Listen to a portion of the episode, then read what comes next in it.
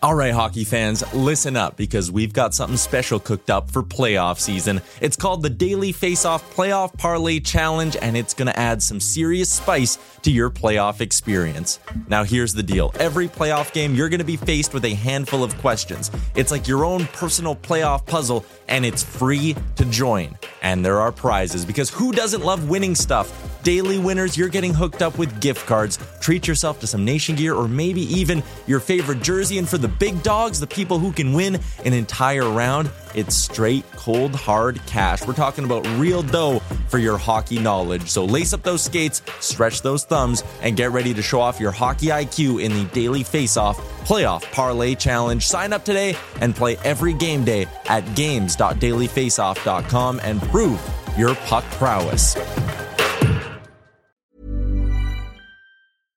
Hey, I'm Ryan Reynolds. At Mint Mobile, we like to do the opposite of what Big Wireless does. They charge you a lot, we charge you a little. So naturally, when they announced they'd be raising their prices due to inflation, we decided to deflate our prices due to not hating you.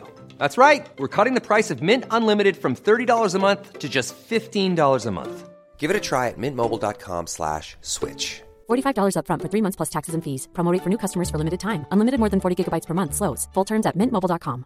Mom deserves the best, and there's no better place to shop for Mother's Day than Whole Foods Market. They're your destination for unbeatable savings, from premium gifts to show-stopping flowers and irresistible desserts. Start by saving 33% with Prime on all body care and candles. Then get a 15-stem bunch of tulips for just $9.99 each with Prime. Round out Mom's menu with festive rosé, irresistible berry chantilly cake, and more special treats. Come celebrate Mother's Day at Whole Foods Market. Hey, I'm John Stevens, and you're watching Nasty Knuckles.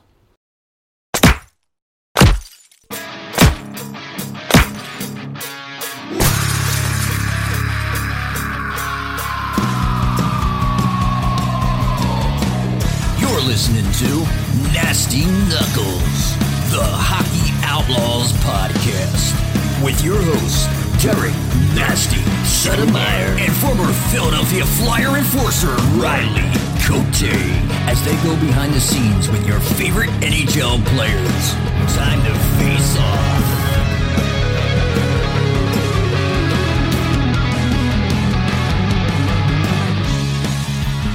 All right, welcome back. What's happening, Nasty? What's up, Rig What's going on, buddy? This is it, man. Just trying to stay cool.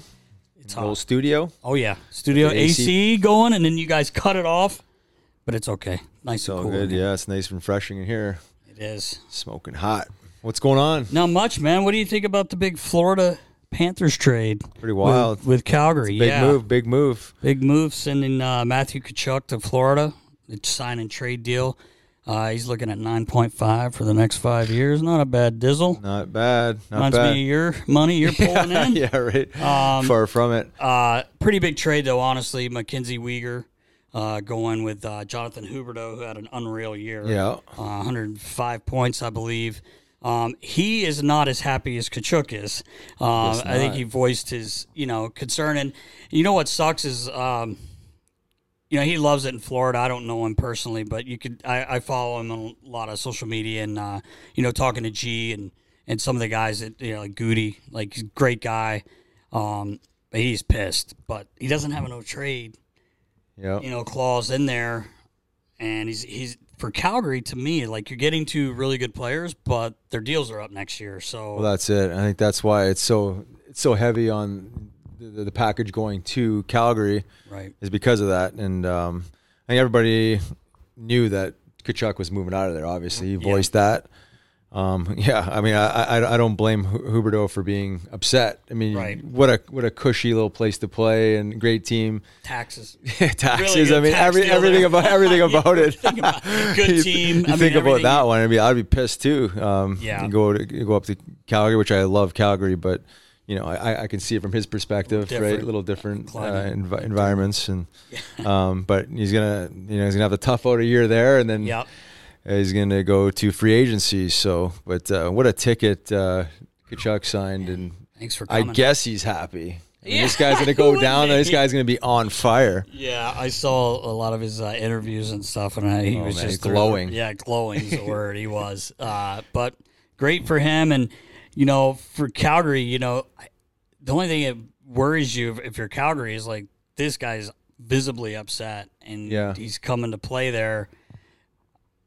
I could see him, obviously, like we just said, being upset, but man, like maybe keep it to yourself Yeah. a little bit. I don't know, but I don't know, but Yeah. it's kind of shitty if you're Calgary and this guy's coming in and, and he's unhappy already and he hasn't, you know, been there yet. So I don't know. we'll see how it plays out. Yeah, but uh, yeah. the one thing's for sure is Tkachuk is happy. He's very and happy. He's going to do well down there. I'm, I'm, sure. wondering how much tear that Walt shit will be up. down there, as dad. Yeah, I know, right? Yeah, exactly. Yeah. Well, you know, and uh, sorry, Keith, but uh, as our good buddy Obi says, if you can't tone it, tan it. So Yeah, right. Big Walt's going to be down there. in the Catching some rays, yeah. Yeah. Tanning it up. I don't Uh, blame him. and his other sons in, in Ottawa there. Uh, I, I have a feeling he'll be in Florida a lot more than he's in Ottawa Yeah, watching, no doubt. watching the boys. That's but, the uh, truth.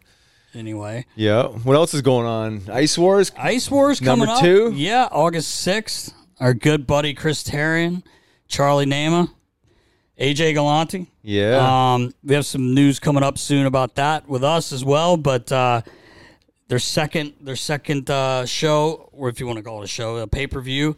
Um, first one went off great. yeah. Lots of great tilts, and now there's people coming out of the woodwork. They want to yeah. chuck and, they, Oh, and they're yeah. asking for you. They're Yeah, asking for rigs. A welterweight division or what? I mean, You're lightweight. now. oh, lightweight. I mean, Oh, and- buck eighty. Yeah, I know, I know, but um, man, is it awesome? It's it's it's such a cool thing, and uh, the way they do it, it's the safest. I mean, it's it's safe as as far as I mean, Well, as safe as, as safe as fighting could be, I Yeah, guess, exactly. right? Helmets and MMA pads. Yeah, and, and uh, mouthpiece and all Mouthpiece that. and the whole uh, bit, but- it's awesome, man, and, and it's really picking up speed too. It's it's so much fun to watch, and these guys are into it, and the the owners that we were just talking about, Charlie and everyone, and AJ, man, they're dialed in, and they uh, they work hard at it. It's awesome to see, and we're hoping maybe have one come here to Philly soon. Yeah. That's the well, that's the word on the street. Yep. And uh, obviously, Philly fans They won't would like chew it. that up. yeah, they Oh hate it. They'd God. hate it. Um, so we'll see how that pans out. But uh, yeah, second event. Uh, props to all them for Yep. the hard work. You know, it's an interesting little space, little niche they've found themselves in. Yes, exactly. But um, you know, it's entertainment, and people are looking for something to get jacked up about, and it's a unique little event. So yeah.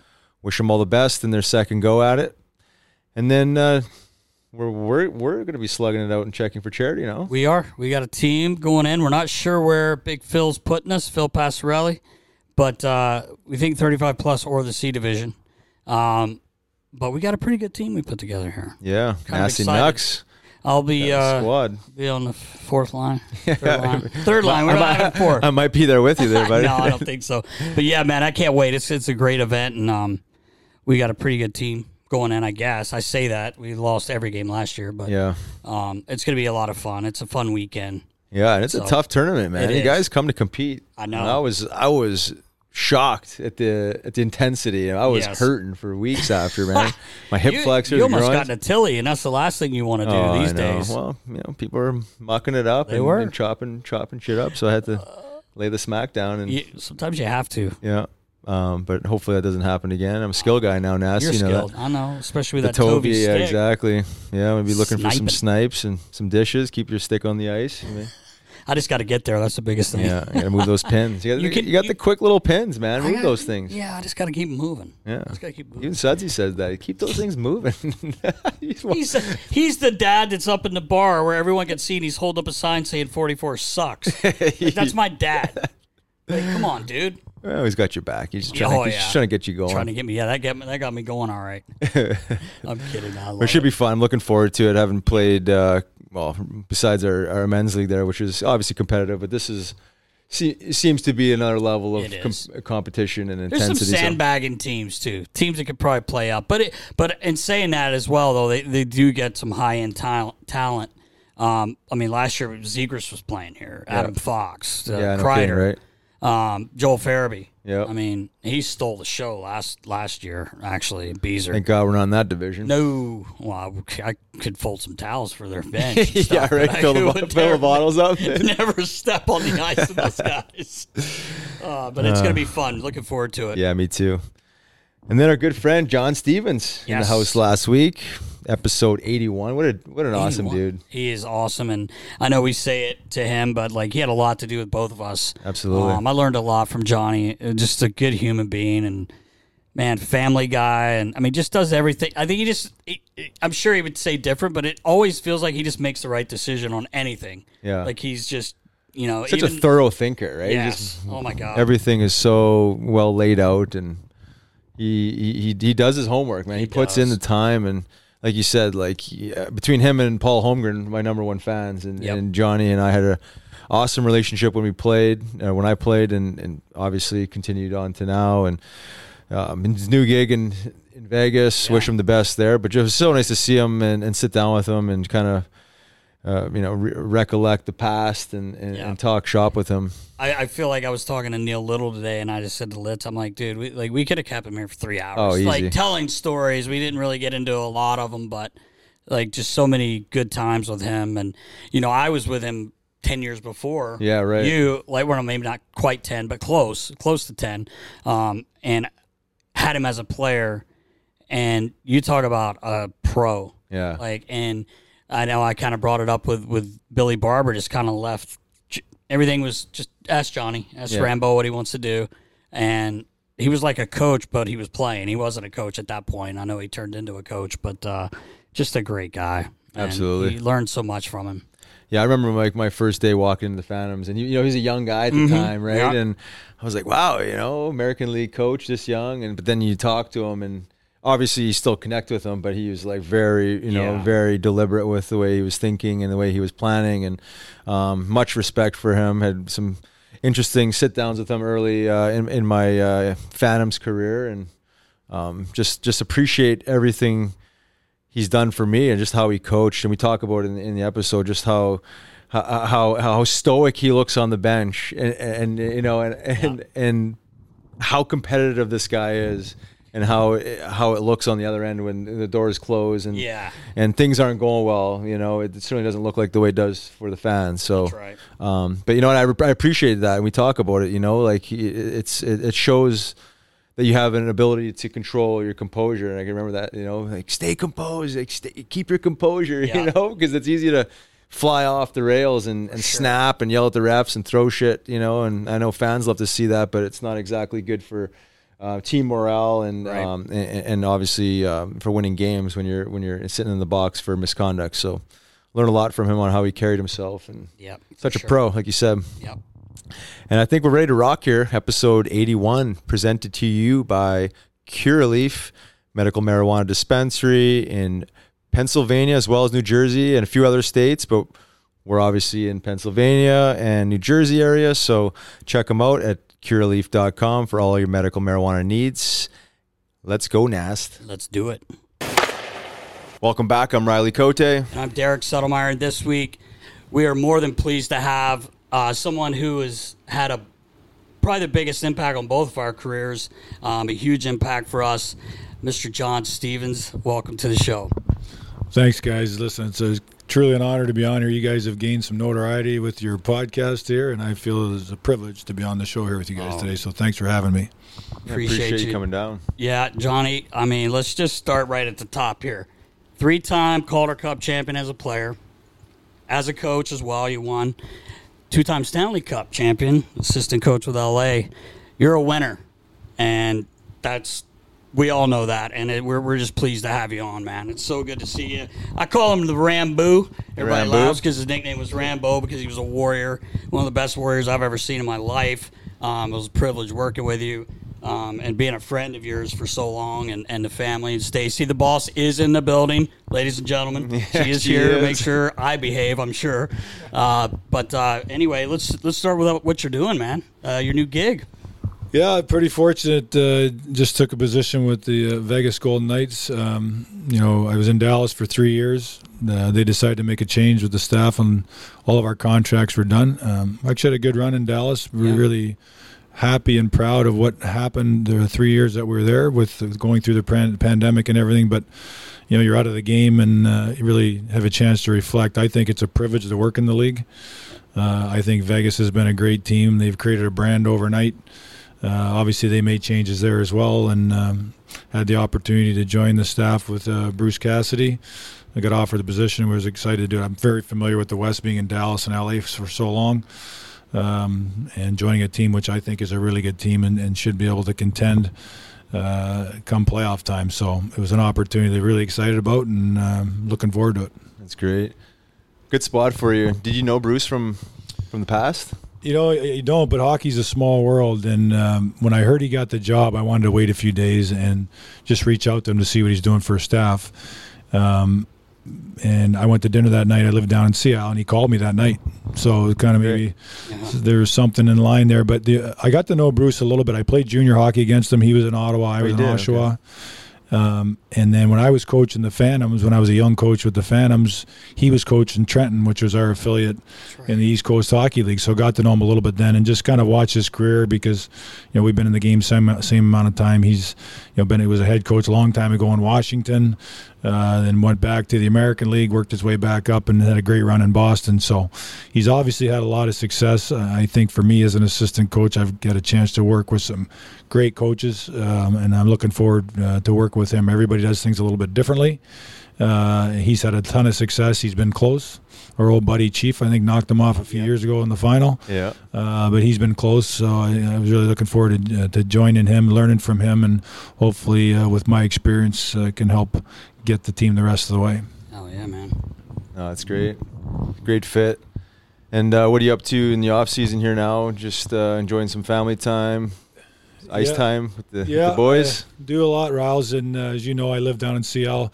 We were in Philadelphia for 16 years with my family, so we do consider this home. My boys grew up here, so you know, they Right. went to college and played Northeastern, and they got introduced as they were from Sea Isle City, New Jersey. So I think they're probably the only hockey go. players from Sea Isle City, New Jersey. But I think in our business, and you guys can attest to this, I mean, it's a stressful business. It's busy. You work from September on, you work every day, seven days a week until you're done, and hopefully that ends sometime in June. So I always look forward to coming back to Sea Isle and get him recharged with the family. It's a great little town. You know, it's it's all the people and friends that we grew up with. The kids are hockey players as well, so they're on the same schedule. So they come home in the summer. I get to get on the ice with uh, my sons Johnny and Nolan. There's lots of pros here: Johnny Gaudreau, Tony DeAngelo, which the Flyer fans will get to know. Uh, the Robinson boys. So there's lots of players that get on the ice. I get out run practices for them, help them stay sharp over the course of the summer, and uh, helps me stay sharp as well. But more than anything, it's just a little bit of downtime. Uh, this year, especially because I'm making a change, I got to sell a house. I got to find a new place to live. I was just out in Vegas for development camp, so it's going to be a busy summer just because it's a change of scenery. Uh, but still going to find some time to recharge the batteries down and see how where I love to be. That's awesome. You guys have great facilities there in Vegas. Uh, I haven't been able to go personally to the practice. I went to the other one. I think it's a new one now, correct? You guys have a new one there. Brand new one in Yeah. Summerlin when you're out in the Red Rock Canyon is correct. Oh man. Yeah, right. Not a bad Um, place to uh, be. we this maybe uh, maybe we need to ask Stacy this, but I, I'm hoping you're you're gonna get three bedrooms. So when I visit a lot, right. that's the boss. That's that's Kurt. You know, it's funny because we went to Dallas and saying that we ended up buying a house there, and there's just two of us. We bought a four bedroom house, so we don't need this much house, but you do. You do. I mean, the kids come for Christmas. You have people like to come visit, and from what I understand, you get more visitors in Vegas. Oh, I'm sure. I'm sure, right? People that you never come to visit, you're going to want to come see you this year. So uh, that's something that's in the plans. We we got to find a place, but certainly going to be more than two bedrooms. Yeah, good. Uh, I'll I'll be hitting you guys up soon. Don't worry. That's great. And um, you know, um, Nolan and, and John obviously playing pro. So you, know, you as a hockey dad, also a coach, obviously nice to, to get on the ice with them and, and, and do what you do best is be a father, but teach hockey. Yeah, and you know what? It's um, I mean, probably easy to say at this point, but my kids grew up around the game with- with you guys and coming in the locker room and seeing those Phantom teams, and they've always loved the game. I think because of that. I think we were fortunate; we had really good teams and really good people, and they were they were really. Uh, drawn to that environment if they didn't want to be hockey players and did something else i'd have been totally fine with it uh, but they're they went to college they played three years together at northeastern on the same line which That's was so an That's pretty wild, thrill. That's so cool. They had, did play in the pandemic year. They played together in Utica the one year, but now Johnny's with Vancouver and he's in Abbotsford last year. Had a Big great year. year, Had a big really year. good year. Led the American League in shorthanded goals. Really had a oh, Wow. pop year offensively for him, and he's a he's a good player. if- You know, and not just because he's my son. Both of them. If I was coaching, they're they are they have good team values. They take care of the people around them. They make sure they're looking out for everybody else. Well, who does that remind you of? So, but I do. I enjoy it, and and they they love to train. They're playing hockey, pursuing their dreams. They're getting paid to do it. Trust me, they get paid a lot better than we, we did. right, yeah, I was right. playing. I said, "You guys are making how much?" So I was making twenty four thousand dollars as a minor league Be Yeah. their agent. Get a little cut of that. So, but they're both playing. Uh, Nolan just signed with New Jersey, and he'll, uh, their minor league teams in Utica, Right. and he'd been there before. So, they're both still playing. Both we just got off the ice in Atlantic City before I came up here Oh, okay. and there's lots of pros that get on the ice. Johnny Gaudreau, the Robinson boys. So fortunate to have those guys around and, and, and get some good skates in and keep them sharp. So, but they're uh, they're home. They have the same schedule we do, which is nice. Meaning they have an off season like we do, so we get to spend lots of time together. Unfortunately, in our business, I don't get to see them much during the year. Once the season starts, probably see them once a year. It's probably Christmas, and occasionally if we cross paths. You know, last year we were in San Jose, and Johnny was in San Jose at the same time, so I got a chance to have dinner with him and watch him play that day. But other than that, you only get to see him a couple times a year, which is is one of the drawbacks of our business and the time commitment that's necessary during the season. Yeah. It's true. No, for sure. And then uh, I wanted to ask, you know, like around coaching, like you've been coaching since 1999, and obviously the game's evolved a ton since then. As far as coaching goes, like has, your style changed? You know, your approach to the game changed much? Or I mean, you've always been a very detail-oriented guy, going back to when I, you know, played for you. But uh, obviously, analytics have been changed. Philosophy around coaching changed. Uh, you know, I think I continue to evolve, Riles. I, I like to think I'm a good student of the game. I, I think when you, Derek knows me really well as a player, you know me as a coach. Derek knows me as a coach and a player. I mean, I, I'm a very disciplined, structured thinker. Right. So to me, there's certain parts of the game. There's black and white. There's no gray. And I think in the early part of my coaching, that might have um, held me back a little bit, just because um, you know I couldn't imagine not doing it this way. And then you have these creative guys um, that do it differently, but are still great players. And I can never forget Ken Hitchcock told me when I first started coaching. He said, "You're going to have trouble with this at first. I go, "What do you mean?" He said, "Well." You're a, a motivated, self-motivated guy, and you're a structured guy. And when a coach tells you to do something, you do it. And now you're going to be telling people to do something, and they're not going to do it, and you might have a tough time with that at first. And it was really good advice because he was right. Mm. So like, if a coach told me to run two miles, I ran three. Like, Yeah, right. Yeah, I told you to bump a guy on a face-off, then make sure you're ready to go, right? And so when you're missing assignments to me that are black and white, I think I was really stubborn, and so I had a great experience in Philly, and then I got to work with Dean Lombardi in L.A., and he really challenged me on that. He said you got to be a little more open-minded. And so what I learned from that is you just got to be quiet and listen sometimes. And if there's a better way, then I'd like to hear it, but I want to know why and I want to know how to teach it. And I think I've really uh, been a lot more open to that. Uh, the part that hasn't changed for me is that I think if you're going to coach people, um, you have to establish relationships of trust. And I always felt with the Phantoms, you know, it didn't matter if it was your fourth line guy, which Riley was, no disrespect. Uh, if it was your first line guy, with Mike Richards or RJ Umberger or Patrick Sharp, I felt that everybody had a chance. Guys that you thought were going to make it wouldn't, and guys that you thought wouldn't make it would. And I thought everybody deserved a chance. So in order to do that, I thought relationships with your players is really important. So when you push them, they understood that you cared about them.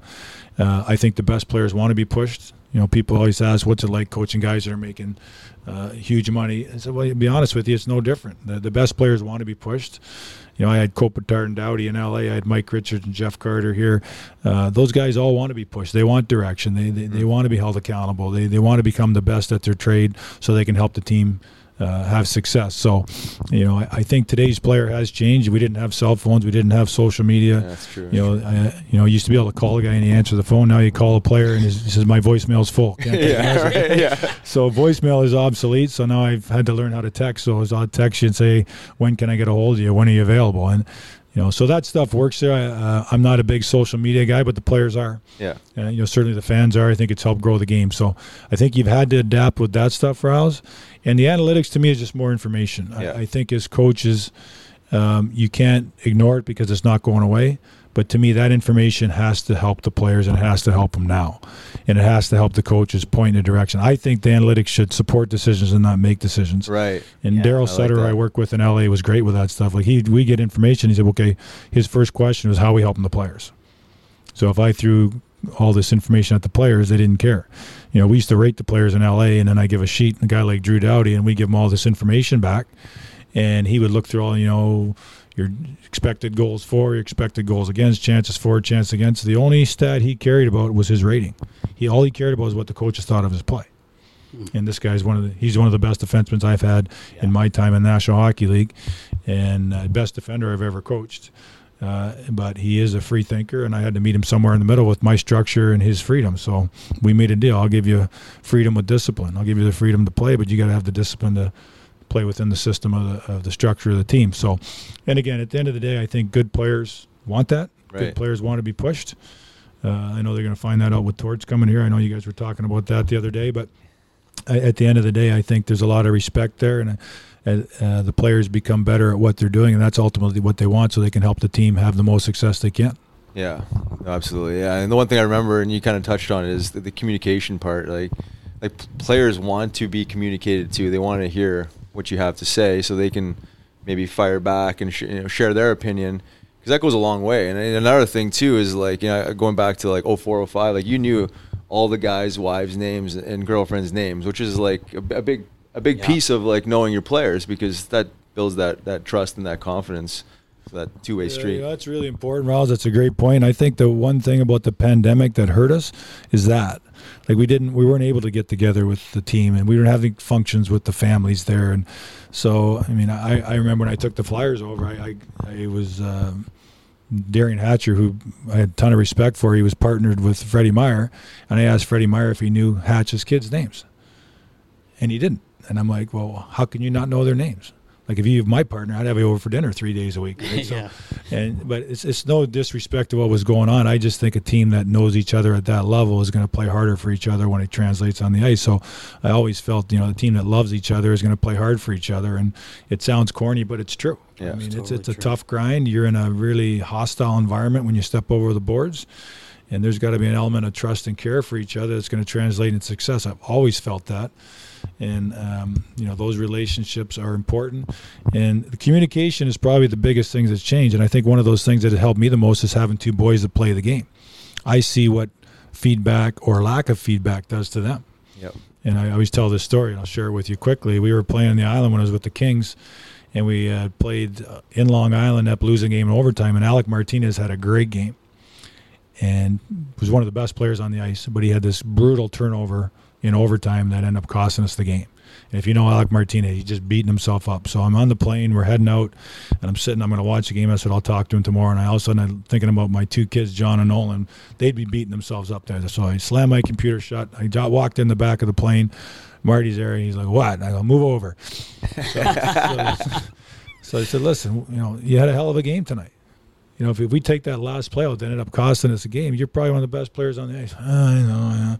I said, "Well, listen, park it and move on. Don't do it again." Right? Yeah. And he and you know, but he just looked at me and said, "All right, well, if I hadn't have gone back and talked to him, he wouldn't have slept that night, Right. Because he's beating himself up because he cares." And I thought, you know, let's deal with it now rather than late, wait till later because that's going to help him move on and get ready for the next game. So it's a good lesson for us as coaches. You know, you're dealing with people, and feedback. Maybe it's not what you want to do, but if it's going to help the situation, help the player, help the team, then you got to figure out what's best in that situation. Yeah, that's that's good insight for sure. And Nasty's known you, you know, way back to when you were Yeah. playing and, and seeing that evolution. I mean, oh man, yeah. He, I always joke around. I, I- we had Jimmy Montgomery on a, a while back, and I was like, Billy used to make me laugh because I'd, I'd go downstairs with like a serious question. and I'd be like, "Hey, what are we gonna do about? Just check with Johnny and uh, whatever he says." Yeah. like, okay, all right. So he and then he sometimes it was like, uh, "Just just touch base with Johnny and Kosher and, and see what they want to do." And I'm like, "Okay." So he's like. I'm heading to Delaware. Get me on the cell if you want. He always say it. He would leave, but um, I, I wanted to bring up obviously some of the best years of my life. Uh, you know, especially those first couple years, and, and even when you came. But uh, talk about Billy and Stutzy and, and our team uh, back then. I mean, what a ride! It was awesome. The team was new. The building was basically packed. You know, most of the time anyway. And the big rivalry we have a Hershey, Hershey, yeah. uh, Rouse, it was incre- it was incredible. But uh, we fell short the first year, but the second year we we, we, we got it done. But um, it, it was just an awesome time. It was, and you know, it's funny because it's a, probably the best years of my career were when I came back here. Like I came back here as a 29 year old veteran. Uh, I'd been, I'd gone to the Hartford Whalers and played in Springfield for six years. My contract was done. The year previously, Billy Barber had taken over Hershey halfway through the year because they had struggled, and then that was when the new building was open up. So the Flyers are Flyers are moving across the parking lot, and the Spectrum was going to be empty. So everything kind of aligned where Billy was going to come with the team to Philly. Um, they were going to have their franchise here and take over the Spectrum because it was going to be empty because the Flyers are moving across to I think it was Wells Fargo or Yep. Core State Center. Yeah, maybe It's been- Core State. There's yeah, been it's a million it's names since then, right? But Five times. so they called and said, "Would you want to come?" I said, "Would I want to?" Yeah, absolutely. And um, our son Nolan was born that summer, and I can remember walking into Hollydell the first time, running into Derek and Chris Felix and Billy because they were getting set up because the rink wasn't ready for a pro team. We were upstairs with all the Where Dunlop's is. Oh yeah, right. Where the Yeah. bar is. it was awesome. But we came there, and you know, Clarkey was a gentleman. It was brilliant what they did because you had so many parallels to the past. You had Bob Clark was the general manager, Billy Barber was the coach.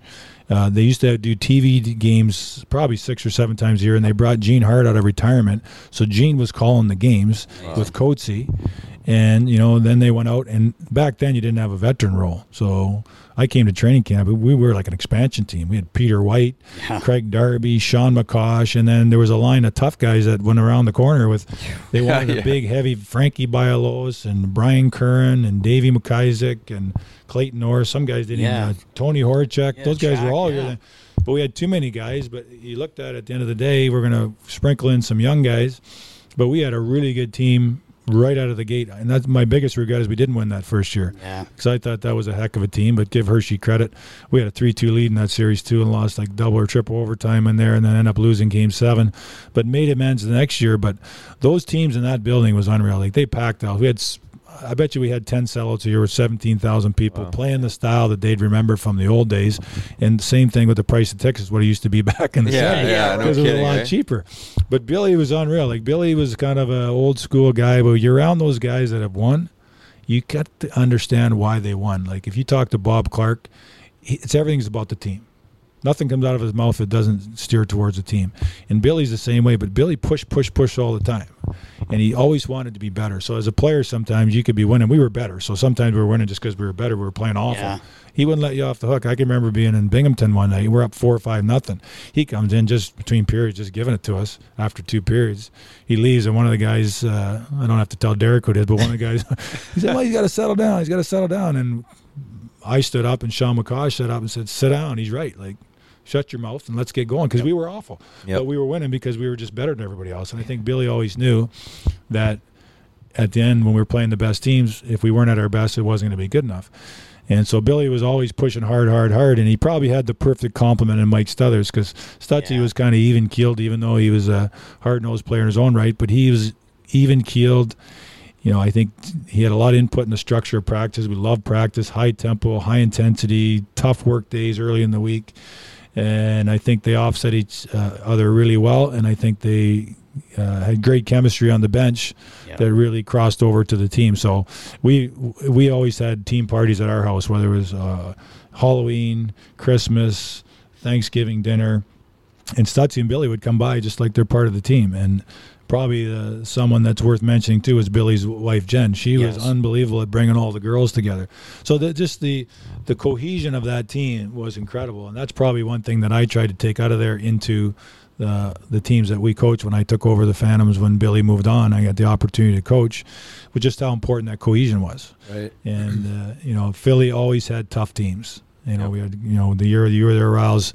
You know, we were we were never going to get pushed around. And, and quite honestly, when I coached the American League, I thought if you had young players that got intimidated, it hurt their development. Right. Believe that. And, and so young guys that get intimidated, so you might set them back a year or two, and some of them you might lose them. But in Philadelphia, I think we always had the opinion that you know these young guys should be able to develop and not be out there and be afraid. It was a different world back then, and it was it was it was a it was an intimidating league, and it still is. And I think your young guys they got to learn to be men. They got to learn to compete and play hard in those situations. But they shouldn't be intimidated to the point where they can't perform the way they should. And I don't Right. I don't think we ever let that happen here. Yeah, for sure. And, and it's funny, Johnny. Uh, just something popped in my head when the year, uh, the lockout year, when when you're head coach and, and we ended up winning. I remember. I'll never forget. We're playing in Albany, and uh, their equipment guy, a good buddy of mine, Jay, and he, he like came on home. He goes, "I've never seen a group of men so scared in my life." And I'm like, "What? What do you mean?" He goes, "These guys all are talking about is how tough you are. We don't even want to fucking play this game tonight." And he was serious. He was like, "They're actually scared to death." And I'm like, "Oh my god!" Ryan Ready told us a story too the year before when Another uh, tough guy. Yeah, Yeah, oh, yeah. yeah. Oh man, he was he was tough, uh, Izzy. Uh, but uh, he was telling us that um, when he was here, I can't remember who the player was. I, I I think it was Cincinnati, and he was the captain of their team. And it was a Sunday. It was three. They had played three at three. So had we. And uh, he's like, our bus pulls in. You may he may have told this story to you too. He's like, that their captain's telling Izzy this, and he was telling me, he's like, we pull down. It's like we get out of the bus. There's not many lights on in this in the spectrum, you know, and it's like guys like, I think there's blood on the walls, you know, like already just being in the spectrum. And uh, he said uh, before the game that whoever their captain was, I can't remember the name, but he was just like, hey, boys, let's just play smart and not get these guys wound up. They got all these Yeah, all guys. his meat, that? yeah. He's like, they got all these guys, and he says, uh, he's like, we go out for warm ups, and it, I think Josh Gratton had smoke coming out of his nose, and it's a Sunday at three, you know, three on uh, after back, you know, three on uh, three games in a row, and uh, he says first shift someone did something dumb, and we. You know, someone took a, grabbed a hold of a guy and beat him, and we're up like three nothing. They come in after the period, and the guy's like kicking coolers. The captain, I told you guys to fucking not be idiots. Like now we got to deal with this for two more periods. but uh, you're right, they were tough. And, and the first, the first and second year when you played Johnny, we had a tough team, and I used to love it because Johnny was a hard nosed player. Yeah, fought, sure. battled. Um, used to break up branches every game, which I still don't know how you did. I don't know how guys walked after you, these double extra stiff branches. Um, but uh, I just remember like it was so funny. Like you would go to take up for yourself, and Stapes or somebody would try to jump in, and you would be almost fighting Fight. Stapes to get away, and then and Billy would be on the bench going, "Don't let him get into it," and then you would be, Johnny would come back to the bench and be like, "I can fucking take care of myself." I'm just like Jesus Christ, but it was awesome, man. It was just so much fun to watch you play and how you captain. You were you were kind of coaching then almost, really. I mean, yeah, like you said, you were kind of a veteran. You played with the Flyers, you went to Hartford, you played there, and on Springy and everything. But uh, it was just so much fun. It was, it, I swear, it was like the best time. Like I think I, I had in hockey, you know, uh, one of- one of the best times those those first few years, and then when, when you played, Yeah. it was so much fun. Did you come in as like a player assistant at that time, or you had no intention of coaching at that moment? No, I, I didn't. Uh, I did have intentions as I got late in my career, but I'll tell you a funny story. But uh, just to touch on that, like we had tough teams, but our guys could play. Yeah, Yeah. You know, the, the year we won 04, 05, um, Riles was in the lineup every night on the fourth line and was just a menace on the forecheck. I don't think Riles had a fighting major the entire playoffs that year, if I can Yeah, yeah, I don't, I don't think so. but no. drew lots of penalties because it was the right thing for the team. And then when Ryan Ready broke his ankle in the finals, we moved Josh Gratton up on the left wing with Jeff Carter and Patrick Sharp. That's right. That's right. And, and filled in admirably there. So we knew our our guys need to play. We uh, Chief would work with guys. Uh, forget Craig Berube was assistant coach Yeah, on that team. right. So it, it was. Um, you know, it, it was a hard nosed team. Ben Eager was on that team in Yeah. the lineup every night. Todd Fedoruk was on that Yeah. team in the lineup every night. But these guys could play and they could forecheck and they could contribute, right? And that's what that's what made it tough on teams. But I got into coaching a little bit when I was with Hartford because it was a, I was getting older and trying helping out with young guys. Not so much coaching, but mentoring young players. Okay. And then when I came here, I'll never forget this. Um, we lost the first year to Hershey, and we ended up winning uh, the next year. And it was in the Spectrum, was sold out. Doing an interview on the uh, side of the rink before I get upstairs. By the time I got upstairs into the locker room, you could hardly move in there. Mr. Oh, Snider man. was in I've there. got some pictures He was so excited. I mean, just think of a championship in that locker room again after so Oh, many sure. years. So I walk across the hall and I've just got my pants on. I got my shoulder pads off, and I'm, I I wanted to have a beer and say hello to Clarky and Billy. So we're just talking, you know, just having a beer, relaxing after we just won. Clarky looks at me and goes, Hey, there's uh, Roger Neilson's got a coach's clinic next weekend. I think you should go. I said, Oh, really? He goes, Yeah. He goes, oh, You go, we'll pay for it. Right? I said, yeah, you know, I'd like. He goes, yeah, he's really good. He's got something to learn. He goes, you, you should start thinking about that. So I took him up on it. I went with Stutzy. He went to the. I probably went ten years in a row. Oh wow! You get the. It's over a weekend. Unfortunately, it's always over Father's Day weekend. But you know, it was literally days after we won the cup, and I was still planning on playing. And we just, you know, I was Yeah. at the top of the mountain as a player, and Clarky had the foresight to say, you should start looking at this. Sent me to the clinic. You know, there's seminars all weekend long from people in the business and coaches in the NHL, and I thought it was um, really helpful. Uh, and then I played, like I think I played uh, after the year we won. I only played about a half year. I got an eye injury, and then got right into coaching again through the Flyers. I mean. Uh, Bob Clark called my wife and told me I was coaching before he told me I was coaching. Wow. So, but it's not often you get the opportunity to go right from playing right to coaching. Yeah. Yeah. And then not often you get an opportunity to be a head coach in the American League with very little experience. I remember Homer calling me on the phone and said, "Do you want to coach the Phantoms?" I said, "Yeah." And he goes, "Okay, come see me tomorrow." And I hung up the phone. And then I would start shaking like. Yeah, yeah. How do What I figure do this out now? now? Yeah. What do now? but I think he figured I'd work at it, which I did. And but he gave me the opportunity, he and Clarky, and I can sit here and tell you all the opportunities I had playing and coaching, I've rooted from the Flyers, Bob Clark, Bill Barber, and Paul Holmgren. So they're extremely instrumental in my life, and, and still are. I can still consider them good friends and people that I look up to more than anybody else in the business. Oh, that's awesome.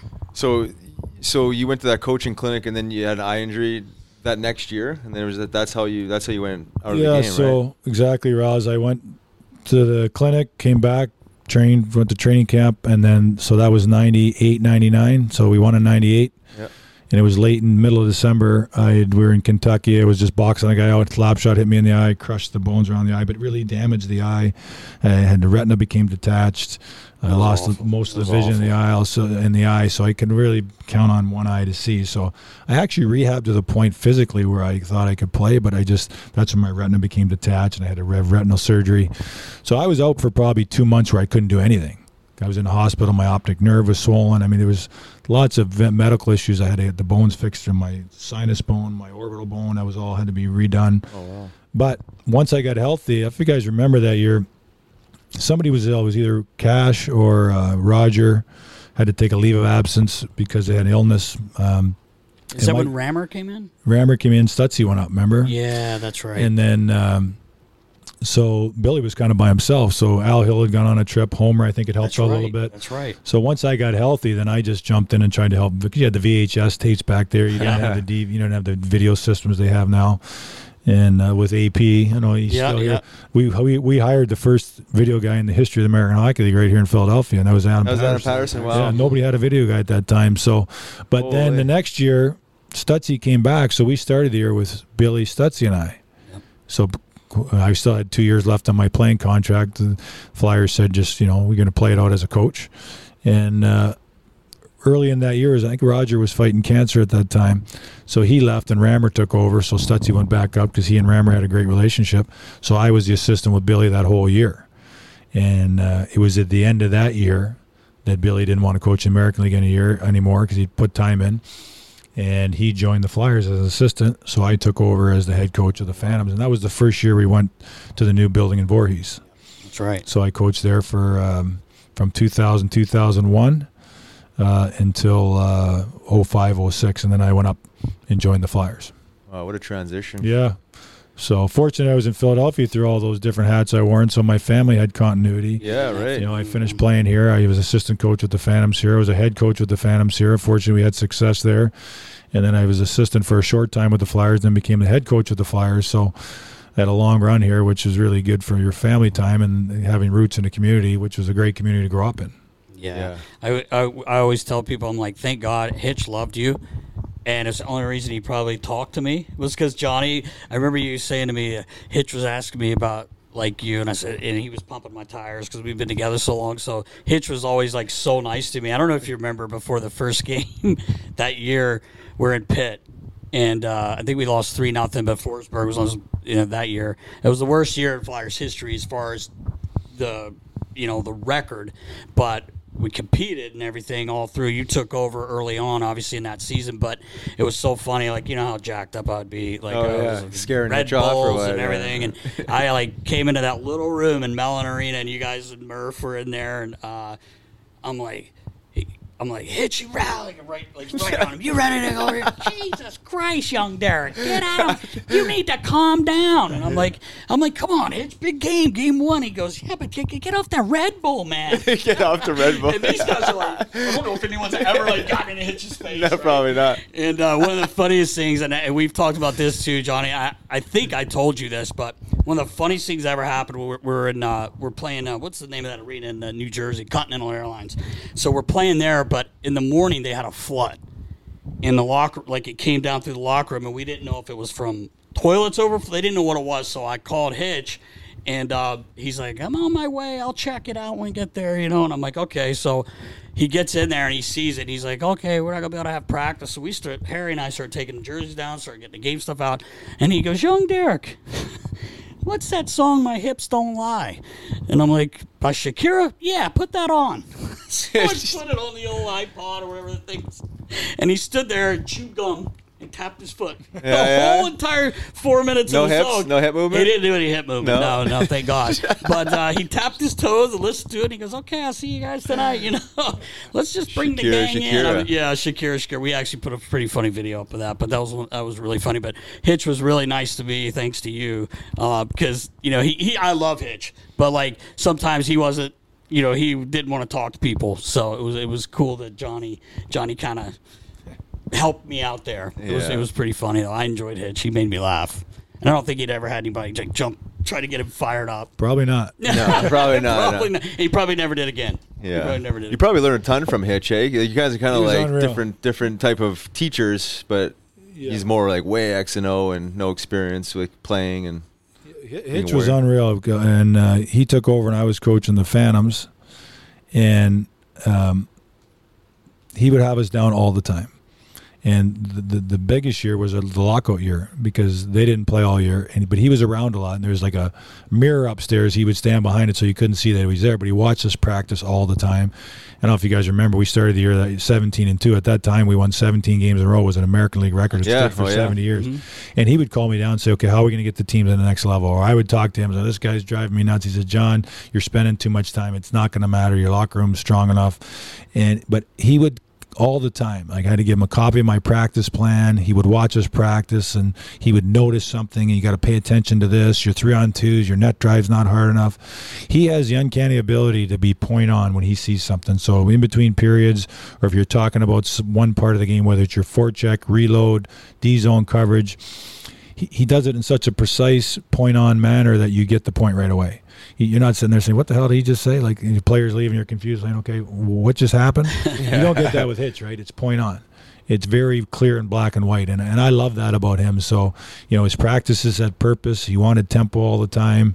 He pushed guys hard, and um, he was very open to me. I, I'm very appreciative of that. I'm still good friends with Hitch. Still talk to him. Great. and uh, learned a ton for so for a young coach trying to learn his way having that type of mentor around as much as he was um, it was a terrific experience for all of us Yeah, I bet. And he probably learned some stuff from you too, right? I think there's always like that exchange and and learning from your Yeah. peers, right? Because Oh, I mean, yeah. you play, you're a warrior. You know what I mean? You're learning again stuff that he might not have a, a pulse on. yeah and i remember one of the first times i met Hitch and he was i didn't know him very well we went to training camp and the flyers were an unbelievable team then that's when he first got here and they're they're a huge team you, you know uh, Wa- uh, Keith Primeau is here. They had uh, Donald Brashear was one of their wingers. They they were just monster. Back end was huge. Rathje, maybe. Rathje, Yeah. Hatch. I mean, they were a big, strong team, right? So we go to training camp. We're doing all these battle drills. We had all these kids out of college that year. We had Freddie Meyer. We had Randy Jones. All right.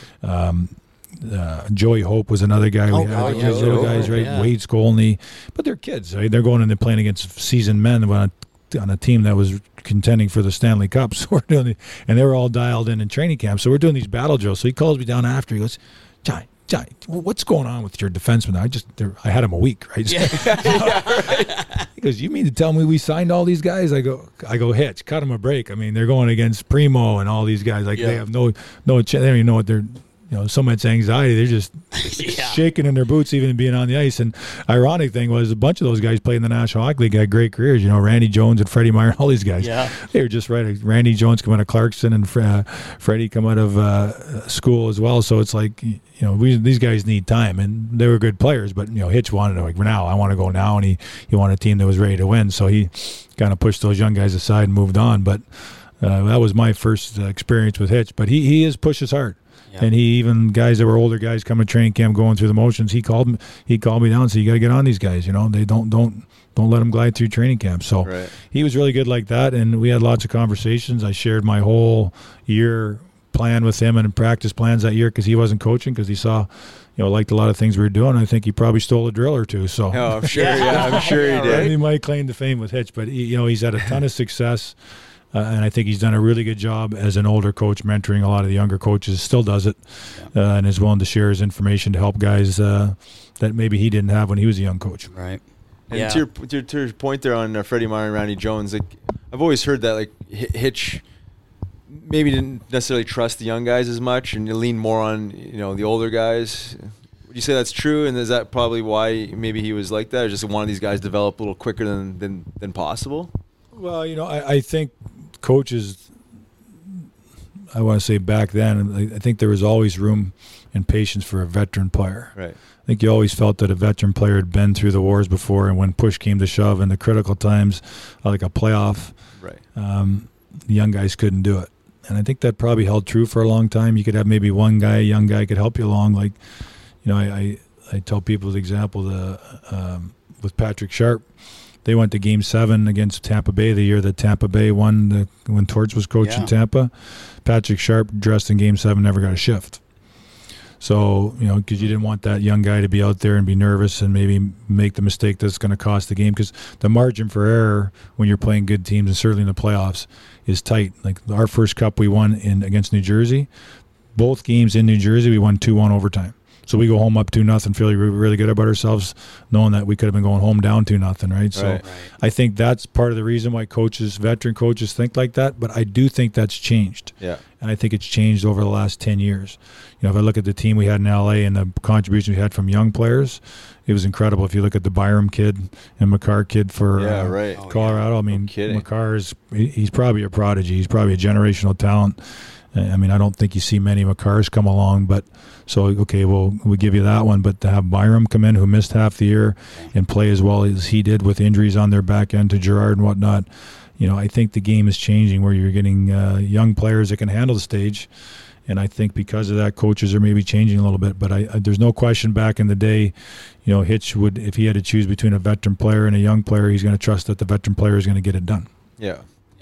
Yeah. And I understand the philosophy. I mean, it makes sense, right? I mean, experience is experience, but I guess like showing trust in your young guys too would generate experience and confidence, but Yeah. situational, right? I mean, game seven is probably not the time to yeah. t- be tinkering with that Right. necessarily, but um, Right, but you still like, I, you know, when I was in LA, we had the young players like Drew Doughty was still a young player, Martinez was a young player, we had the young Voinov kid was a young player, Yeah. Trevor Lewis was a young player, Kyle Clifford, J- Jordan Nolan, Dwight King, they were all yeah, right. Yeah.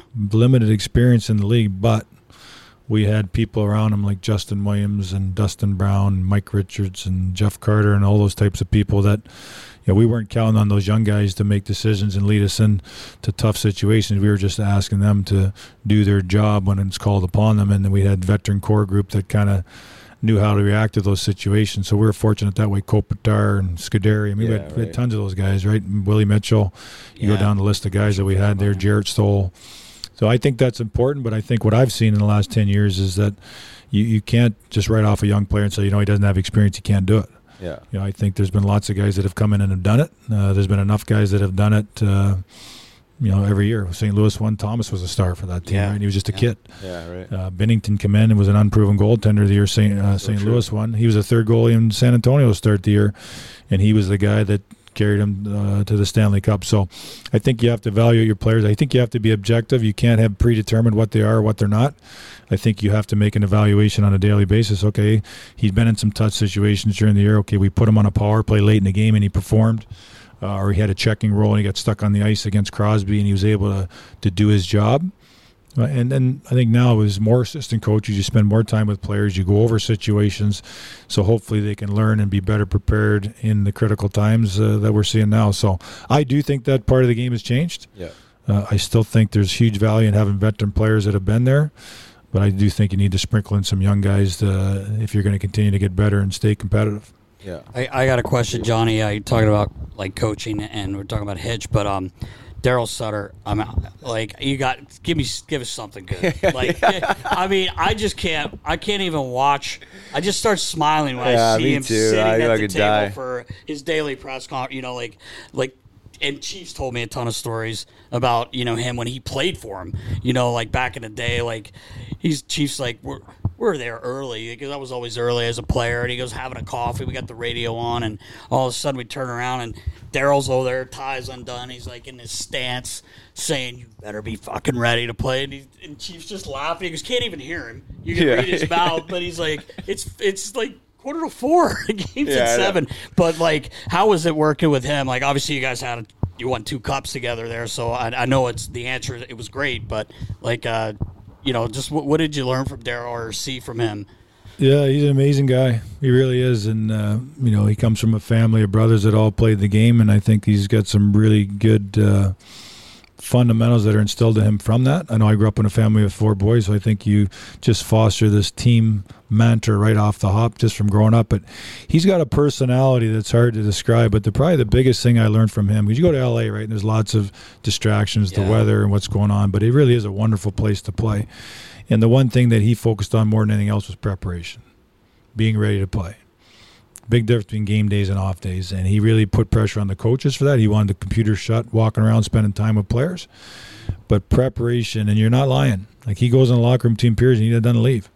Like so, you go in there six, eight minute mark. You stay in there with the players, and he's spitting on the floor and Yeah, punching guys and making sure they're ready, reminding little details all the time. But he has this ability. He he's one of the sharpest guys that I've ever coached with, and and Craig Berube is a lot like that as well. There's certain guys that you work with that when they watch the game, they see everything, and Darryl's one of those guys. You know, you might. I've been with coaches where you got you say something, they got to watch the video three times. Okay, oh now I know what you're talking about. He sees it all. He sees anything happen out there, mischeck, guy pulling up, where he should have been, what the goalie's doing, the goalie's not where he's supposed to be. Like he sees it all. It's amazing just how intelligent of a hockey mind he is and how quick witted he is. I tell young coaches if you want to learn, because you got to deal with the media at the NHL level, watch Darryl's press conferences. Yes, he's a master. Oh my he God. controls it. Some Right. of those guys are afraid to ask him questions, and then it'd be funny when you think he's not going to be funny, and he'd be serious when you think he's going to be joking. Yeah, hundred percent. and he, he'll stick up for his team when he should, and he'll call him out when he shouldn't. Like like last year in Calgary, their goalie was awful, so he sent the goalie coach to the press conference. You know? yeah, brilliant. Did he really? Oh, he's unreal. Oh, but he God. he he keeps everybody on their toes. But I can tell you this because I work with him for eight years. It's always about winning, and it's always it's for the team. And uh, I mean, stories are endless, right? I can remember we were playing in uh, St. Louis one night, and Matt Greene, who I love, Matt Greene's just the ultimate team guy, and uh, he's out there beating the puck up. So I'm standing out the DN. Greener comes off, sits down on the bench. All of a sudden, I see the stick come flying over like a javelin, and it goes right by my ear and lands in front of Greener on the bench. He goes, "Try that one." That's and then walks away, right? So Greener just grabs the stick, hands it to me, and then gets ready for the next shift, right? But there's always stuff like that, you know, where stuff was going on, or if something happened on the back end, I would go turn and walk to my right, and he'd be standing right there. You know, like basically letting you know, like what the hell's going on there. Yeah. And don't, God forbid, you ever get uh, too many men on, on the ice penalty, which it didn't get many. I had to grab guys by the shoulder many times, Yeah. but he would, would not be happy. How hard can it be? You get three lefts and three rights. Yeah, right. Right? yeah, right. So some of the stuff is obvious, but the biggest thing from him, what he pushed all the time, high, high intensity, but preparation was a big responsibility of the athlete, and preparation was a big responsibility of the coaches to make sure the guys were prepared and ready to play. And I'll guarantee you're going to find that with Torts, right? It, it's a, it, the game is intense, you know. And uh, I know for Rouse was different because you had to worry about fighting all the time, but it, it's an intense environment and you can't go out there loosey goosey. You, you go out there relaxed in terms of knowing you have the confidence to be a good player, but you have to get yourself in a mind space where you're ready to perform because the game is fast. Things happen quickly. You have to go through a mental preparation to kind of think through scenarios or you'll be ready for them. And Darryl was all about that. And he didn't mind. You could take your time off. You give guys lots of time off, lots of rest. You know, enjoy where you live in Southern California and all that. But game day was game day. Where you were in the standings mattered and it mattered every day. And and I love that about him as something that uh, was had a big impact in, on my philosophy as a coach. I love that. awesome. And his, his, his sarcasm obviously is, is, is humorous, you know, from outsiders' perspective. Like, how, how do the guys take that? You know, when he throws a stick like that at Matt Greene, like it's obviously funny, right? Like he he gets the point, Oh, right, yeah. Greener. but like, you guys must think that like is, is when it's not happening to them, Yeah. that it's you know it's, it's kind of loosening them up a bit, maybe, or maybe maybe not.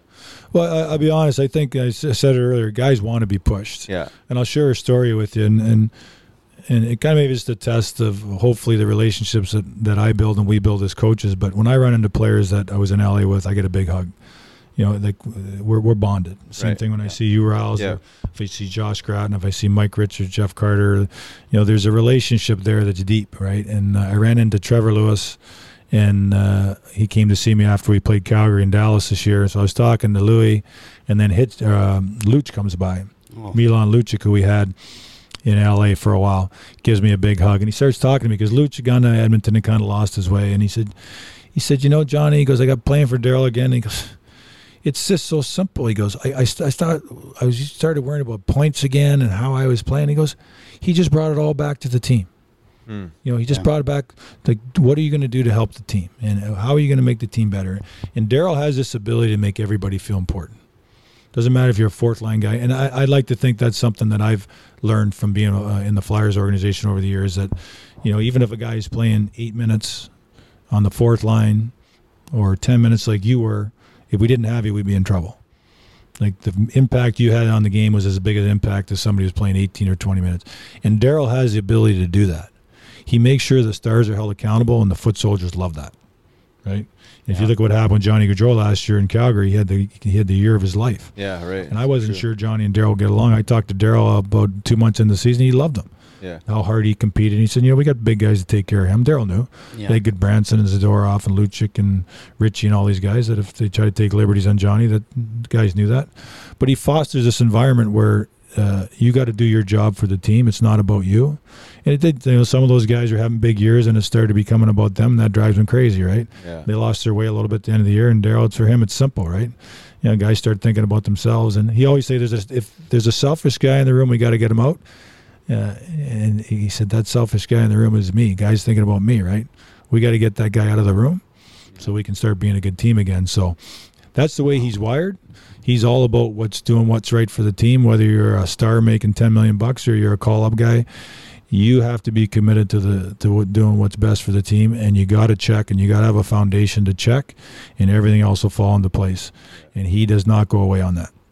No, I can see that. Awesome. It's funny you mentioned Lucic because I think I mentioned to you like this past year. Like it's almost like he like rein, reinvented himself. He was banging, he was fighting. You know what I mean? And it- we said like, geez, like, something. Yeah. Something's lit, lit this guy up. And then we've heard that Johnny loved Darryl as well. So I His mean, dad, he was telling me. Yeah, he I mean, really so the feeling was mutual. For him. Um, but you know, if, if you don't get these inside scoops, you're not really sure because you know from from an outsider's perspective, from the, what the media presents him to be, you know, I got the sour, you know, sour face, sarcastic, and you know, and obviously he's different within the, within the guys in the locker room. But Oh yeah, I've seen him though. Again, uh, just to give you an idea, I, I and I'm not sure if been in a playoff game, but very, very well could have been. I've been in tie hockey games, third period, two two, and we get a power play, and he put the fourth line on the ice because the top guys were awful that night. You go, you know what? Our, our fourth line can do what you guys do. We can go bat around for two minutes, take two minutes off the clock. So why why do you guys big shots think you need to go over the boards because we got a power play? So he'd put the fourth line out. and No, no disrespect to Colin Fraser and those guys, but Right. Ch- you know, chance of them scoring on the power play was not very high, but he, he didn't care. He, he he thought holding them accountable for that was more important than the power play, and he was right. You know, at the end of the day, power play is going to come through and score big goals at key times. But if all we focus on the power play and that's your given right to just climb over the boards because we got a penalty, and you're not working hard enough to be on it, you're not winning any puck battles, then, then why should we put you out there? Right. And he was great about that. You know, he's he, he had a great feel for the bench, and he would have no problem uh, to lose the lose a battle, win the war, right? Yeah. and he'd do that all the time. And I think it paid big dividends down the road in terms of uh, accountability for everyone.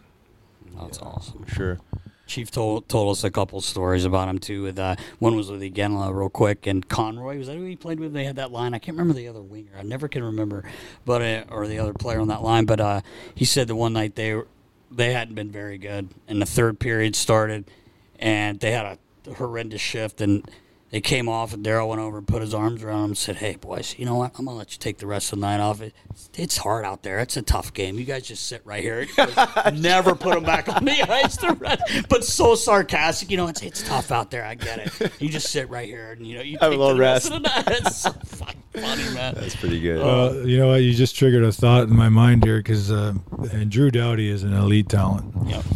but he's he's he's got unbelievable passion for the game, but his emotions get the best of him sometimes, and he is a little bit all over the ice. So it was the first year Darryl had taken over. I was coming to the D, and he used to yell down the bench like call Big Shot or Fancy Pants, and he never called him by his name. It, drew, it would drive Drew crazy because he figured he was referring to him, right? so Drew has this shift where he's all over the map, and it's a neutral zone face-off. So Drew comes to the bench, and, and Darryl comes on and goes, no, no, no. You go back. You go play right wing. And, and Drew's like, what? He goes, no, no. So he tries to get up. He goes, no, no, no. You got this game all figured out. Go go play right wing. So, so now Drew's losing his mind, right? Because Darryl's making him go out and play right wing. So he lines up for the face-off. Puck drops, comes straight to the bench and changes, right? And now he's banging a stick and slamming. It. But and the guys loved it because and Drew was. He's some of those nights he was just he didn't know what position he's playing. He's all over the place. But I mean, he's a difference maker. Trust me, Drew Doughty is the best defender I've ever had. People think they don't understand about Drew is how good he defends and how much he cares about it. Yeah. Like he's just he's so gifted with the puck and the way he moves the puck and sees the game. But he's a winner. Like when the game's on the line, he makes a difference. He can tilt us. If two teams are even, he can be the difference maker. So, and I think Darryl knew that. So I think he knew that here's this young guy because Drew was a star before I got there. Before Darryl got there, he'd won a gold medal with Canada. He was a runner-up for the for the Oh, that's right. Yeah. for the That's right. Norris. But we all saw that he had a lot further to go if he was going to win. So anyway, Darryl uh, had his way pants. of Yeah, getting to him good. there. So uh, obviously, uh, Drew had some great years for him and uh, had won two cups playing for him. And Yeah, he's I'm sure he's got a lot of respect for right, him. Oh, yeah. Like, Oh, yeah. Like I, I always noticed like uh, I was I able to I was able to meet him a few times with Richie and, and those guys and uh, have a couple beers with him and everything. He was hilarious. But I always noticed on the ice you could always hear him. He would be chirping our bench like. You know, when I was with the Flyers, and he would be there, and someone would say something, he'd just turn around and he'd just be chirping guys, like, and I was just like, I love this, man. Like, Yeah. I kind of miss that because it's not as prevalent as it was before. But uh, he's a competitor and a hell of a player. You're right. Yeah. Um, I was gonna say you mentioned like the emotional part of, of Doughty, but like I was I was talking to Nasty. Like there's there's one thing I remember about you as as as my coach, and like there was this level of professionalism, but the the way you held yourself behind the bench, I always thought of it was like a sign of strength. Like you know, like emotion. It's an emotional game. Obviously, it's easy to blow up, and you know when little thing happens, you know, puck slips off a stick, turnover. You know, you could blow up t- hundred times a game. I always thought it was like awesome how you held your composure, and I took that you know into my personal life and like as a as a, one of those like learnings, you know, working under you. But I know like Philly fans, you know, you Hakstol Yeah. coming in after, and it's like it's like it's almost like they don't understand how to control, you know, the, the the ability to control emotion, and and they always want to see blow ups because it's entertaining, you know. But like, maybe, can you talk to maybe like the, the importance of that because that that trickles over to your players, no question. It's a great point, Riles, and I'll, I'll be honest with you. When I've gone to job interviews, it's something I have to address because you're not rah rah. But when they get to know me, and you guys know me, the quiet intensity and passion I have controlled to me is way more important than an outburst that is meaningless, right? Sure. And I think when I first started coaching, it wasn't always that way. And the lesson I learned from me, and I think you have to self reflect. We were playing. I don't know if it was my first year. It might have been, but we were playing first or second year. No, we were trying to make the playoffs, and we were playing Norfolk, and it was a team we were fighting with. So it's a game where there's not any much scoring chances either end. And there was a play that happened on the ice where a guy high stuck a guy. So I high I stuck Derek. So it was clearly a penalty. But then you're on Derek's team, and at the end of the whistle, you, somehow you got cut on a totally unrelated play. Well, they they remembered the high stick, and they thought it was a that was the one that cut you, but it was not. Well, not. So Right. in the minors, it's five minutes, not four. It's a five minute major. So I'm trying to get a hold of the referee saying you got the wrong guy. Like, yes, it's a penalty, but but they don't want to talk to you. So so now and it's a one one game. We got to win the game. Like it's neck and neck. Norfolk's the team we're fighting with. So I'm I'm stuck on this. I got get the wrong guy. Like what, what are you doing? We get the wrong guy. So the puck drops, and they go by the bench, and Pete Vandermeer was on our team. And as the referee skates by, Pete goes, "You got the wrong guy," and uh, turns around, gives the bench a bench minor. So now we're down five on three for two minutes because it's a five minute major. Oh, so I'm thinking, how can you make a call? So now I'm flipping out. How can you make a call like that? It's a one-one game. You can make a call. So then, what do you think happened? They scored on the power play. We lose 2 1. We get on the bus. We're in Norfolk, go to Cincinnati. And I'm sitting there thinking about what happened. So I was thinking, if I'm a player sitting there watching me do this, right, saying, how can you make that call? What am I telling my players? I'm telling them we're in trouble. I'm telling my players we're going to get scored on. And I'm telling that, that that penalty is going to make the difference in the game. Instead of saying nothing, oh, if the referee's got a problem, say something, but then focus on killing the penalty, right? Okay, five minute major, keep the shift short. You know, we want to lose lots of bodies. Every time there's a clear, let's get fresh people out there so you don't get caught, whatever it is, right? Yeah. right. And I, I always look back. So there's a saying that I go by when it comes to that is a frightened captain makes for a frightened crew. So if the 100%. captain's losing his mind on the ship, everyone's getting nervous, right? So I've always tried to remember that, and I, it's a good reminder for me. Okay, so you can't change the call. You can waste a lot of energy on an, a referee, or can you focus on what needs to get done here? And I've always tried to focus on what gets what needs to get done and save your energy and to maybe communicate with the players on the bench instead of having this outburst that's not going to mean anything except you know putting on a show for the fans or maybe feeling a little bit better for 10 seconds but doesn't accomplish anything right Yeah. Right. Yeah, that's good insight. So I just wanted to finish on that. Is like, it wasn't like you didn't show emotion because, like, you know, between periods, Yeah. your, the eyes would go squirrely. You know, when the time was right. Yeah. And there'd be some stick, you know, some sticks breaking and whatever else, right? I mean, but like, I felt like on the bench, you did a good job of holding your composure. Yeah, I learned a lot from that because to your, to your little quote there, that's exactly it, right? I mean, your, your players are just a reflection of. Of you, in a sense, right? I mean, how you ma- how, how you carry yourself, and, and is how they're going to generally carry themselves. Maybe besides Boyd Kane, but um, Oh, yeah, I the quietest guy in the world, and they yelled at the refs from the time the puck dropped till it was over. Never seen anything like it. Did Oh, it not yeah. blow your mind? He was the quietest guy, man. Do you remember what we did with johnny way the one time No. we, well, it was Laco. Your, he was our he was helper Yeah. in the in the room. He just wouldn't stay off the referees, and um, we actually had Kerry Fraser come in that year and talk to the team, just related to you know these guys are people. They're trying to do a good job. So we came in for the pregame meeting, and I had Johnny. I got a referee's jersey. So I so we walk into the dress team for the game. I bring Johnny Way in, stand in the middle of the room. I said, Keener, go ahead. Get it out. I made him start yelling at Johnny Way, and he kind of goes. He kind of got the mad, but he couldn't help it. Yeah, he could not. But he, but the good thing about it was his his passion was so, like you talk Well, about net it, drive, right. you talk about going to the net hard. Like if you touch Boyd Kane around, he's 228 pounds, Yeah. forecheck, Oh, yeah. unbelievable. But if you touch him around the goalie, he would lose all his weight and flop on the goalie and fall into the goalie. And but he was around the net all the time. He played a heavy, heavy game. I don't know if you guys remember. he could hit. Oh, He yeah, could hit. man. He He played on the line with Mike Richards and uh, Johnny Sim at the end of that playoff run, and they were phenomenal. Scored Yep. big goals, Yeah. could check against anybody, and big hits. Just changed the complexion of the game all the time. So there's a little bit of a there's a line there you try to try and find, and Drew Doughty has that line, right? Same thing. He's an emotional guy that outbursts all the time, but you don't want to take that away from him because his passion, what makes him great, right? Right. He gets himself into trouble with the referees all the time, but he's a great player. I mean, he's probably one of the greatest defensemen in the game for the last 10 years, in my opinion. And uh, I think that passion's got a lot to do with it. So you try and harness as he gets older to kind of make it more productive, but you don't want to lose it either. Yeah, right. So yeah, that, that's a fine line you got to walk.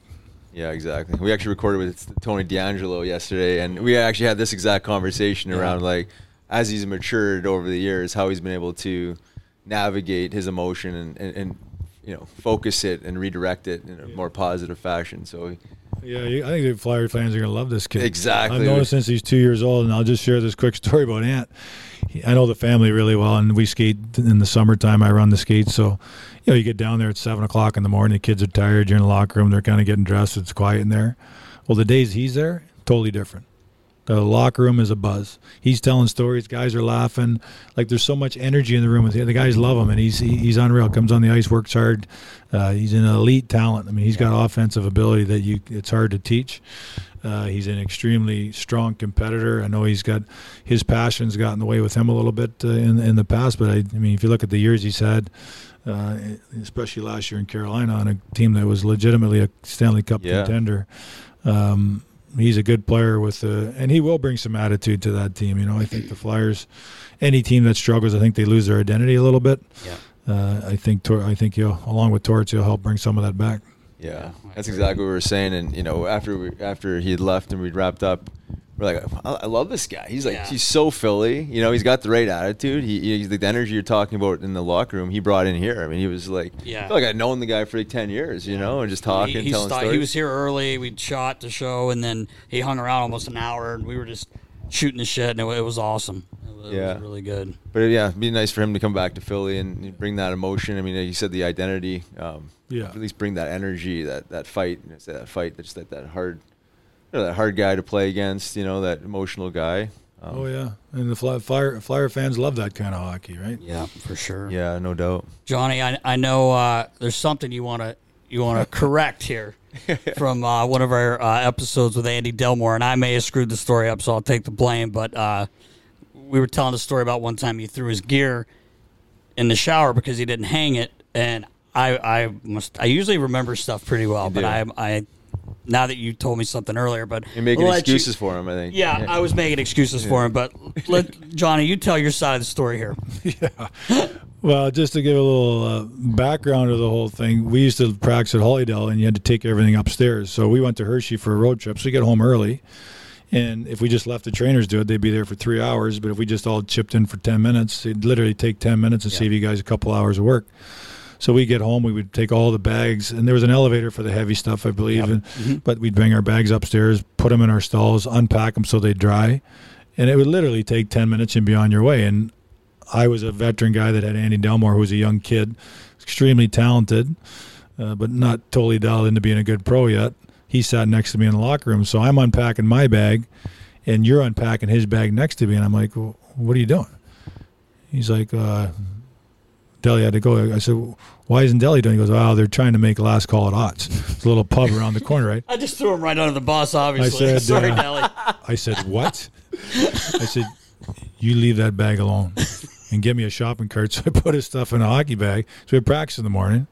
Pushed it in the shower, opened it up, turned the shower on, went back, finished unpacking my bag, come back and unpack and zipped it up and left it in the shower. He said, And "Don't s- you touch that." Don't touch it. And when he comes in the morning, you tell him, come see me. So he comes in the morning looking for his equipment. And you said, you go see Johnny. So I brought him in the shower and it was, I said, don't give him any dry stuff either. I said, so I asked him what happened. He goes, well, you know, we're trying to make last call. I said, well, really, it took you 10 minutes. You couldn't take 10 minutes. Yeah. So anyway, that was the story. He, Derek thought he was just helping out somewhere else in the building when really he'd scooted out to make last call at odds because we just got back from Hershey uh. and he was skirting the issue of trying to toe a line with what he was supposed to do to help out. So Yeah, it was a good lesson for Delhi. it was. He ended up was. becoming a really good pro and having a good career. And he was on the team we won, the cup team we won in '98. Yeah. I, there's another young guy that was a big contributor in a pressure packed situation, but you know he was he wasn't always that way. And I think there's things we need to fix with Delhi, right? Yeah, right. Uh, yeah, there was, there was. I remember too, Johnny. Just uh, talking about a little bit about your composure, even as a player. Um, I remember Deli would always he was doing stupid shit all the time, right? He was a kid. I was a kid then too, but he was a young kid, and uh, there was a couple times I can't remember exactly what he had done. But he did something stupid, like, and it pissed me off. And I remember you just turn around at me going, like that, and I'm like, oh, okay, all right, yeah, man, I Yeah. need to calm down, you know, like because I'm so hyper anyway. But uh, something just popped in my head. What was it? Uh, Billy was hard on him. Yeah, Bill. Yeah, well, that was I was I was gonna. half my job was settling Delhi down to stop Yeah. shaking after Billy yelled at him. Yeah, Bill, I was gonna say it was so funny. Billy was so hard on Dave MacIsaac. Um, and you know, Mac, there's a timeout, like they were radio timeouts, or sometimes, like Johnny had said, we were on TV too, and uh, they would throw ACDC on, and here's Mac, like Air guitar. air guitar. And and I'm like I'm kind of chuckling at him because he's looking at me doing it, and I like turn to one time and Billy goes, "That's you, that's you, Delio. You gotta fucking cut it out." I'm like, I'm not the one on the ice dancing around. But I I'll never forget Johnny when we were playing in that series against Hershey. We swept them, and it was it was uh, huge. I think did we start on the road? Did we start that series on the road, or we started home? No, because we finished in Hershey. That's right. So I remember we, we ended up winning the game two in overtime, and I remember Kosher saying, "Let's win this game, and we're gonna go up there and we're gonna we're gonna sweep these motherfuckers." And uh, but it was funny. Mac took a puck, and he was so hot that series, especially. Remember, he had scored like I think he scored like every game in that series, and Billy was always so hard on him with, for a reason, for good reason. You know, Mac was a, was, a little bit of a wild card, but uh, I remember Billy being on the phone, and I don't know who he was talking to, but after the night he took that puck, and he was always hard on Mac, and he goes, uh, I heard him on the phone say, "Our best player got hurt last night." I'm like. Best player? When did, when did Mac become our best player? But it was so funny. But Mac was hot. He, he had a great playoff. Everyone did. But uh, it, that made me laugh thinking about about that with Mac. But uh, Billy was hard on was was hard on Mac. And another thing, Johnny, like remember, I just uh, jogged my memory there with Kosher. I remember Kosher after our first game we played at home. I think we played Rochester, if I'm not mistaken. The first game, you scored the first goal in Phantom's history too. Um, but we were winning the game two to one, Riggs and the place is pretty much packed, right? It was close, it was like you know half full or whatever.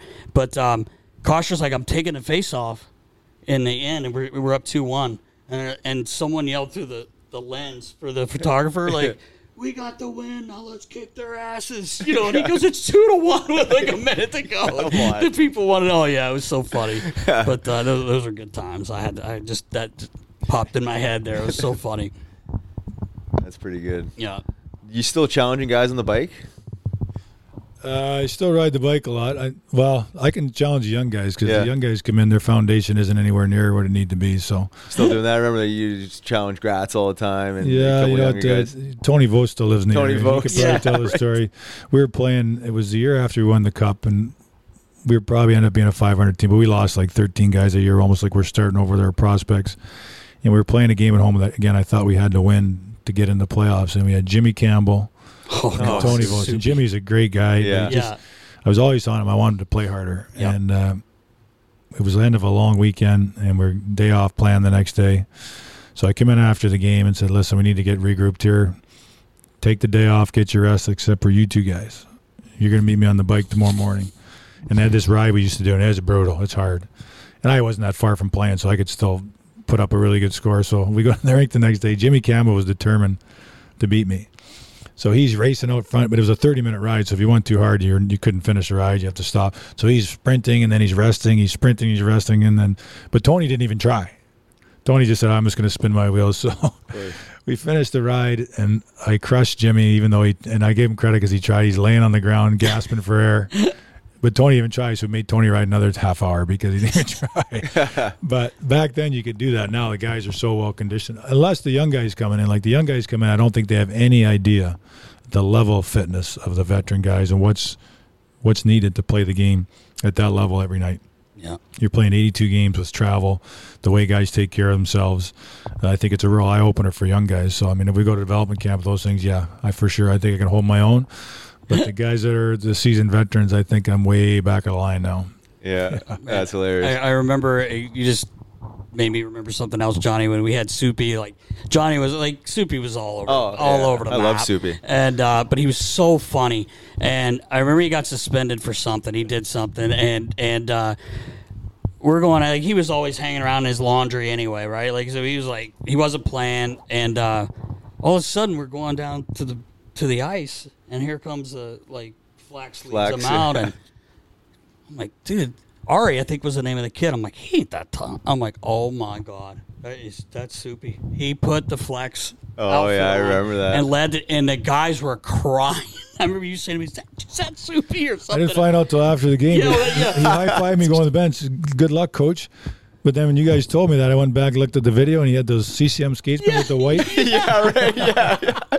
That's a good memory. Oh my god, it was so funny. you could tell the stride difference. It was Yeah, Mi- yeah. Mike Hart, was it not? Oh, was it Mike Hart then? Well, yeah, Uh, oh, yeah, okay. yeah. I thought it was the, there was one kid that they had. It was just he was there one year and he was like high twenty four seven. Oh, yeah, I'm sure. And he was the guy. He was dancing, and one of the Hershey fans punched him. I don't know if you remember, like punched him, and his the ma- the flex mask turned, and the guy's just feeding him, and all you see is his head going back on. like this because he like he did something to the fan, a Hershey fan, that pissed him off. But he was the same kid like a few weeks later that skated out and he wasn't paying attention. He, the zamboni hit him, and it hooked onto his cape, and it was dragging him. Come and he on. heard it. I swear to God, man, he was like he was high twenty four seven. This guy. we gotta get I, don't, I think his name was Ari. Uh, I think that was his name. But anyway, I like to think people could pick out the stride difference between Yeah. Jimmy Campbell and was uh, and but, uh, that was funny. That was that was That was priceless. He was a character because he had he was that was probably his last year playing. Was he not? He was Soupy, right? Soupy, yeah. Because uh, funny, the next game I thought he played great. Yeah. And I went down the bench and his face was completely red, and I tapped him on the shoulder. He turned around. And I go, "It's hard playing the game the right way, isn't it?" And he goes, Yeah, right. Oh man, oh, that's, that's pretty good. man. "He was great though. He was he was a fun guy and he was a good player." And Yeah, Yeah, he certainly loosened up the locker room when we got him. he was fun to be around. Oh man. Anything else, Nast? I think that's it, man. With Johnny, we really appreciate you coming on. Man. We could sit here and talk for hours and tell stories, but uh, you've been unbelievable for him and I, and uh, you're an unbelievable person. One of the best people I've met in hockey. That's 100% sure. And um, we thank you for coming, taking the time with us today. Well, thank you guys, and I tell you what, this uh, you guys are special to me too. The Flyers organization is something that's been really special to, to me and my family. I think you know the old saying, "Once a Flyer, always a Flyer." Yep. And, you know, winning cups here with you, Derek, we've done that twice. And Rouse, uh, the impact you had in our team, it's not surprising. There's so many people that are still live in the area and are affiliated with the organization because it has a huge impact on all of us. So. I appreciate coming on. It's uh, it's good keeping in touch with you guys and love what you're doing. So lots of luck in the future. Thank you. Thanks, Johnny. Appreciate it. Mom deserves the best, and there's no better place to shop for Mother's Day than Whole Foods Market. They're your destination for unbeatable savings, from premium gifts to show-stopping flowers and irresistible desserts. Start by saving 33% with Prime on all body care and candles. Then get a 15-stem bunch of tulips for just $9.99 each with Prime. Round out Mom's menu with festive rosé, irresistible berry chantilly cake, and more special treats. Come celebrate Mother's Day at Whole Foods Market. Hi, I'm Daniel, founder of Pretty Litter. Did you know cats tend to hide symptoms of sickness and pain? I learned this the hard way after losing my cat, Gingy. So I created Pretty Litter, a health monitoring litter that helps detect early signs of illness by changing colors, saving you money and potentially your cat's life. Pretty Litter is veterinarian developed, and it's the easiest way to keep tabs on your fur baby's health right at home. Go to prettylitter.com and use code ACAST for 20% off your first order and a free cat toy. Terms and conditions apply. See site for details. Mom deserves the best, and there's no better place to shop for Mother's Day than Whole Foods Market. They're your destination for unbeatable savings, from premium gifts to show-stopping flowers and irresistible desserts. Start by saving 33% with Prime on all body care and candles. Then get a 15-stem bunch of tulips for just $9.99 each with Prime. Round out Mom's menu with festive rosé, irresistible berry chantilly cake, and more special treats. Come celebrate Mother's Day at Whole Foods Market.